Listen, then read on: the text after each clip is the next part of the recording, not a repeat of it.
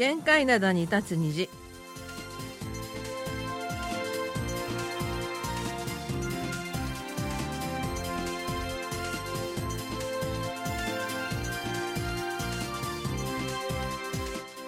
皆さん、あにょがせよ。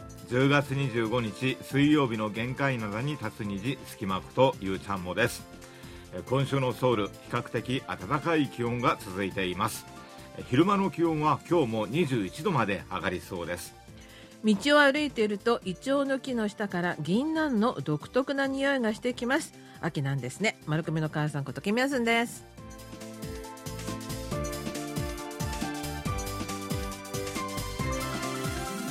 良い度のね、うん。KBS の前の通りの街路樹、はい。イチョウの木で、はい。もう黄色く半分ぐらいになってますね。そうですね、えーさて今日は最初の話題ですね私の大好きな占いの話からいきたいと思いまして占い好きですよね。はい。で、最近の若者たちは MBTI という性格診断テストが大好きで、異性と会う時にもまず最初はお互いのこの MBTI の結果を聞いて相性を確かめるという話も聞きました。私が若い時に大人気だったのが血液型診断で、まあ、流行も過ぎて科学的な信憑性もないと言われているものの、実はみんな信じているという面白い調査結果が出たので今日はご紹介しようと思います。あれなんか世論調査したら、はい。その全国の19歳以上ですか、はい。1501人対象、はい。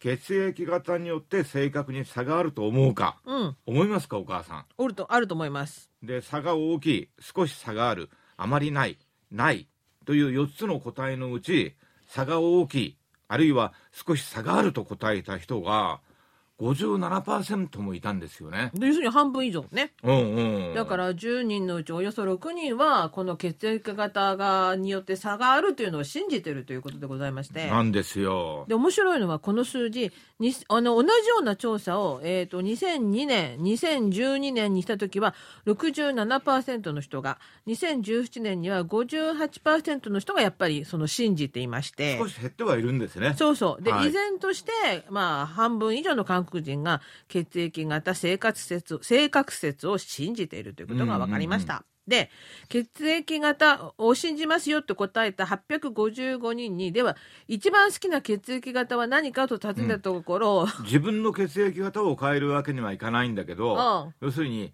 何型の人が好きだとかそんな感じなんですね。そうです。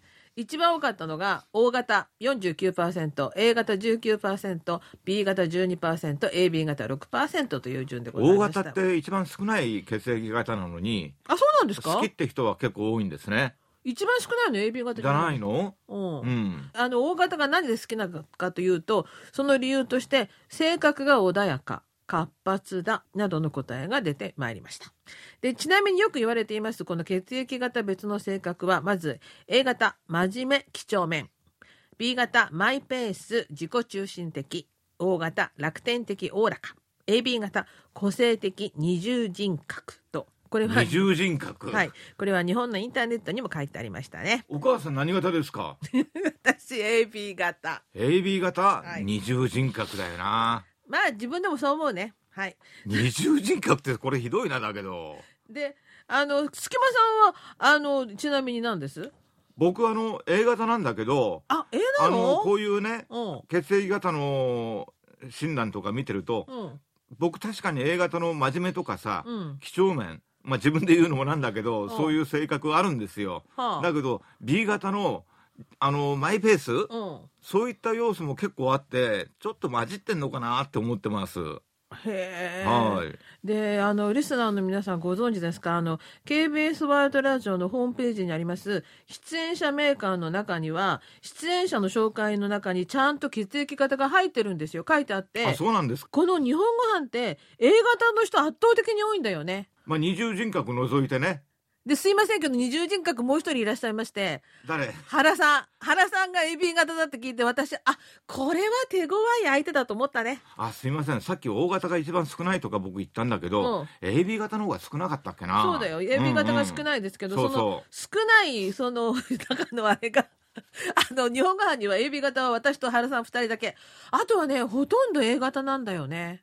みん A な。型ね。チーフも A 型、すじゃあ、隙間さんも A 型、アリスさんも A 型、うん。それから、あの、チュニョンさんも A 型だって、あ、みんな A 型だなと思って。みんな真面目なのに、うん。そこにさ、うん。二重人格が二人いるんだよな あんまり良くないないや、だからさ、日本語班がね、うんいつでもきちんと持ってるのは、この A 型の人間が多いこの班だからなってつくづくまあ、二思ったわ。重人格の人が、うんあー二重の面を見せてくれてるからこそバランスが取れているいやいやいや、A 型の人がいるから、たまに B 型とか AB 型が変なのが入っても、こう全体的にバランスが取れてるのよ。だから日本がすごいなってつくづく思ったね。だけどなんかほとんど血液型信じますよって感じですね今のあ話、ちなみにね、はいあの、出演者メーカーにありました、あの、前のチーフ、さゆじんちゃん。うんひまわりちゃんね、大型だったよ。うんうんうんうんおおらかっていうところがなんかに、あ、そうかなって気もしますよね。だけどね僕僕はまあ信じたりはしないんですけども信じません？ある程度なんか合ってるなっていう部分あるんですよねそうよね。ねうん。うちの娘2人見ると、うん。僕に性格が似てる子は僕と血液型が同じで、うん、ああ。あの奥さんとうん。性格が似てる子はあ奥さんに奥さんの血液型なんだよなるほどね。だからあなんかちょっとあるのかなってうちなんかね、もうひっちゃかめっちゃかだよ。私 AB です。めっちゃか私 AB で人格だもんどっちみちで、旦那 O 型。うんで、その間に出てきた子供二人 B だよ。もうひっちゃかめっちゃかでしょ。いやそれって、まとめる人が誰もあのいないの。血液型って ABO って言いますよね、うん AB 型と O 型の間で B が出てくるの。B 出てくるんですか、うんちょっと確かめてみる 間違いなくうちの何言ってんだようちの子供たちです。と はいいうことで、それでは今日最初の曲です。キム・ヒョンジョンが歌います。B ヒョンナムジャ B 型の男。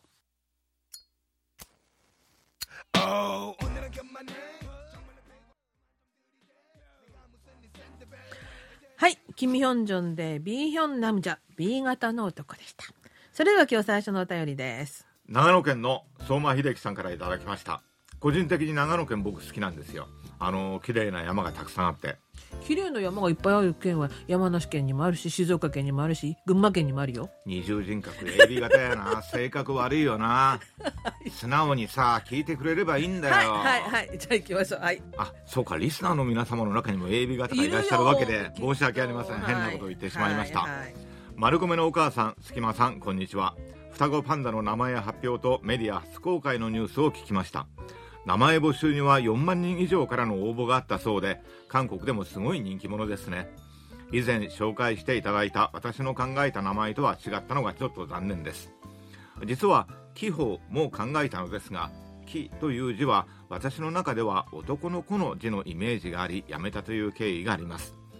今回取材に行かれた記者の方が羨ましいです。NHK のニュースでも放送され可愛い双子パンダの姿を見ることができました。一般公開が待ち遠しいですね。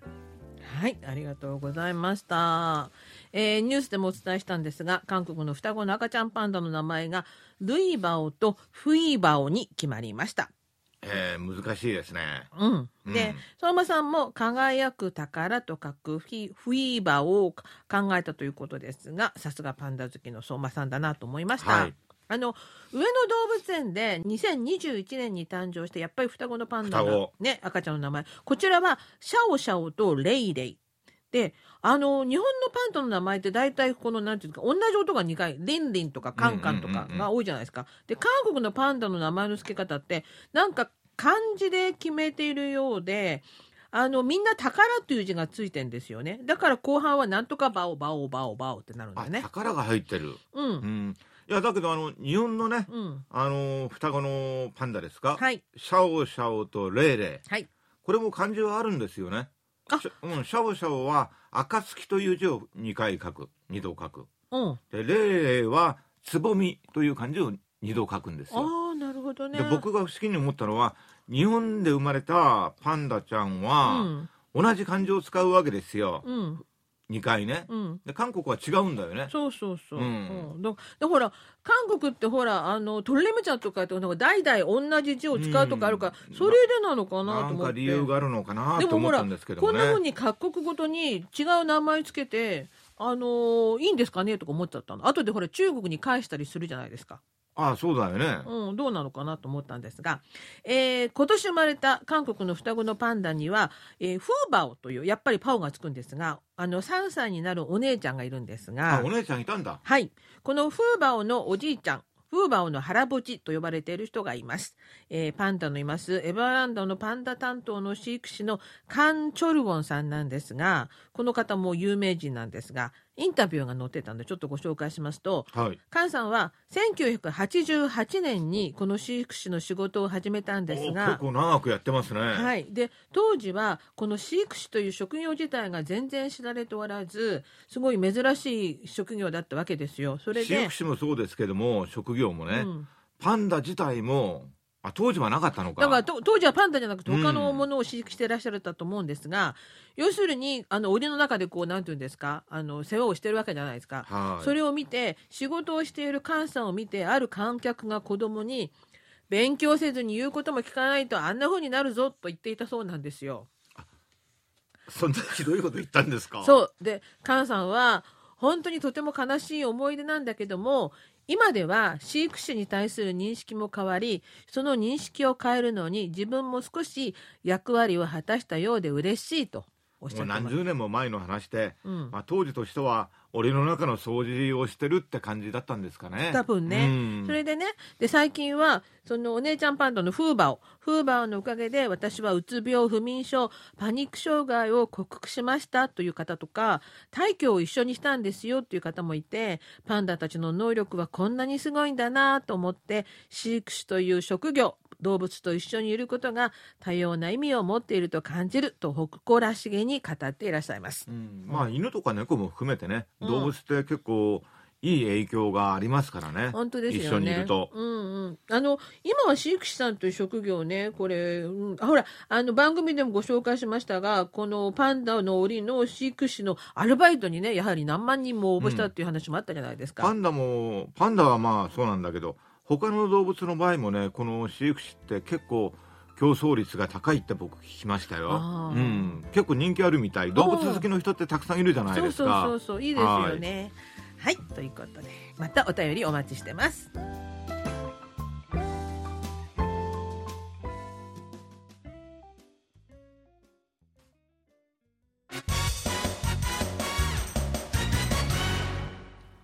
いっちゃなよ。ドットコリア。マリン社会面水曜日の限界などは新聞の社会面から最新の面白い情報を知っておくと得になるマル秘情報をピックアップ毒舌解説で解剖するマル秘社会面をお届けします。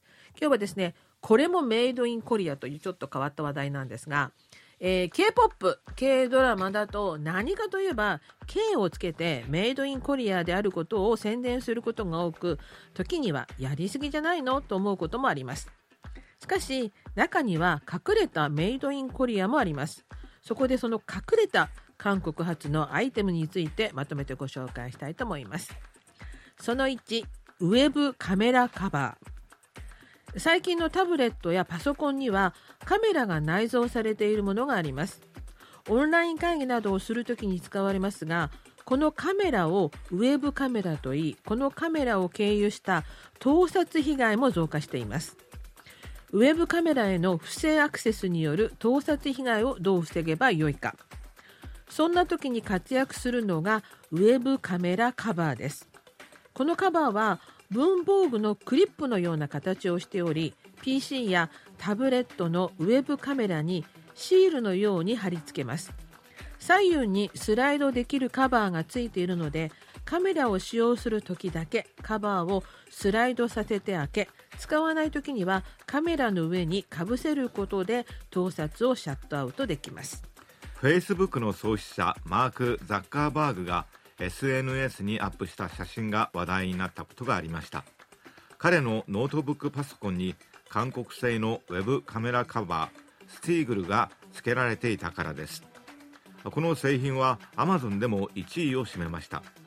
マーク・ザッカーバーグも認めた韓国のセキュリティ製品で値段も1万ウォン。1000円以下です。その2展示パスポート。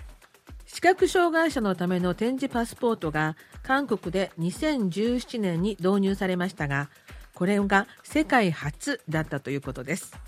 最近では福祉国家として有名な北欧のフィンランドでも導入を積極的に検討しているという話です。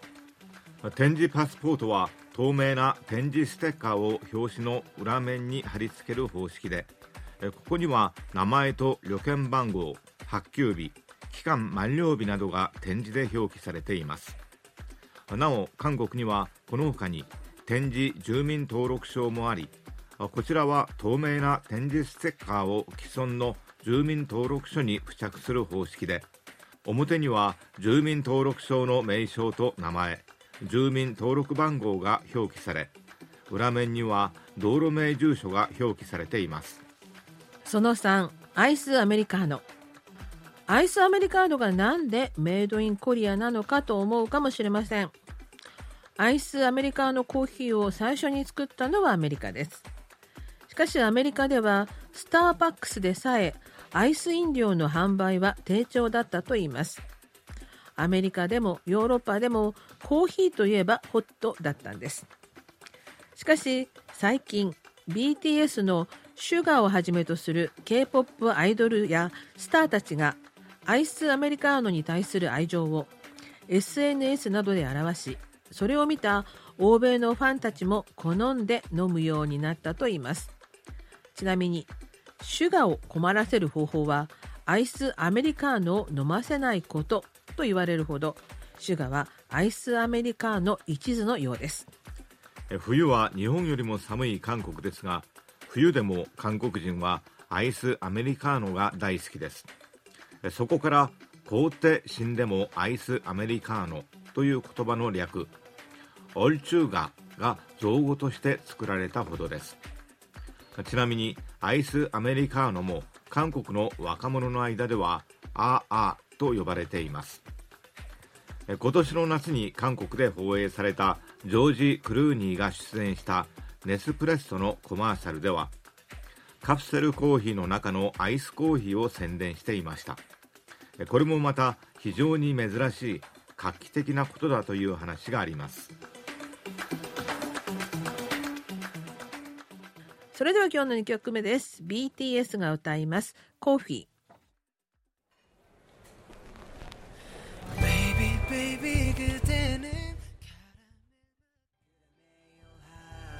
はい、BTS でコーヒーでした。もう歌詞にカラメルマキャットにカフェラテにもろ名前が入ってましたね。コーヒーの名前が。なんかいろいろね、うん、最近種類が多すぎると私は思います。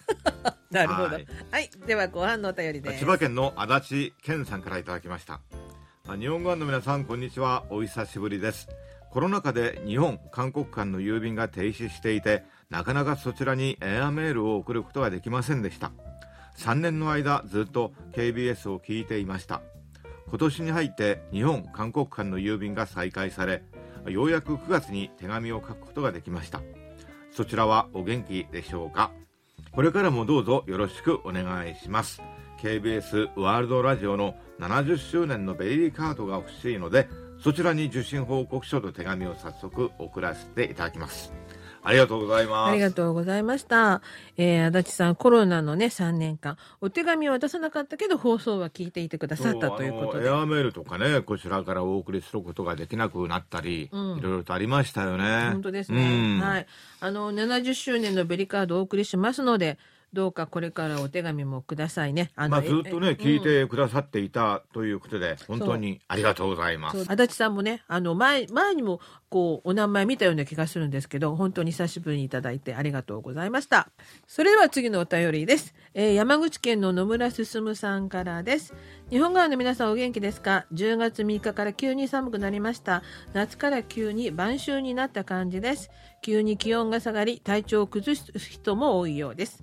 ソウルはいかがですか？9月25日限界などに立つ日が休みで過去の番組の再放送でした。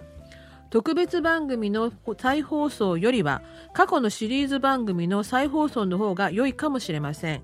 9月25日にはワクワク韓国ディープな旅2本立てでしたが当時と状況は変わっていても楽しめました。また手元にある韓国のガイドブックを見て地図を見ながら聞いておりました。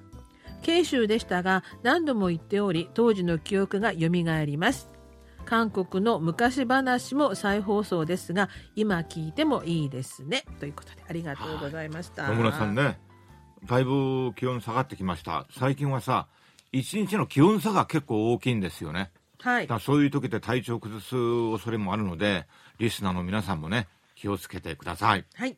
それとワクワク韓国ディープな旅。はい。これ2回連続だったんですね再放送。あの15分番組なのでん。30分のあれで2回放うん。送だったんです、ね。あそうか。はい。であのガイドブックと地図を見ながら聞いてくださったとのことではい旅番組そういう楽しみ方っていいですよね。最近さあの規制も緩和されて、はい。旅行って人が多いじゃないですかはいはいはい。旅行する人って、はい。でそういう時は地図などでなんかこういう番組って役立つのが、うん。ちょっと気になるとこチェックしておいて、はいはいはい。実際にそこに行った時にね、うん活用できるっていうメリットもありますよね。そうですよね、ううん。んだからあの楽しんでいただいてよかったなと思いますね。あの再放送は特別番組よりもシリーズ番組の方がいいのかもしれないというご意見。はい、あシリーズね。うん。あの伝えておきます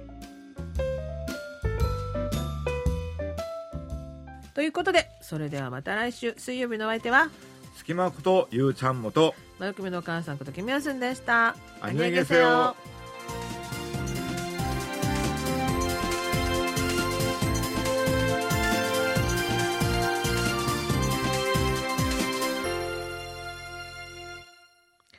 お聞きの放送は韓国ソウルからお送りしているラジオ国際放送 KBS ワールドラジオです。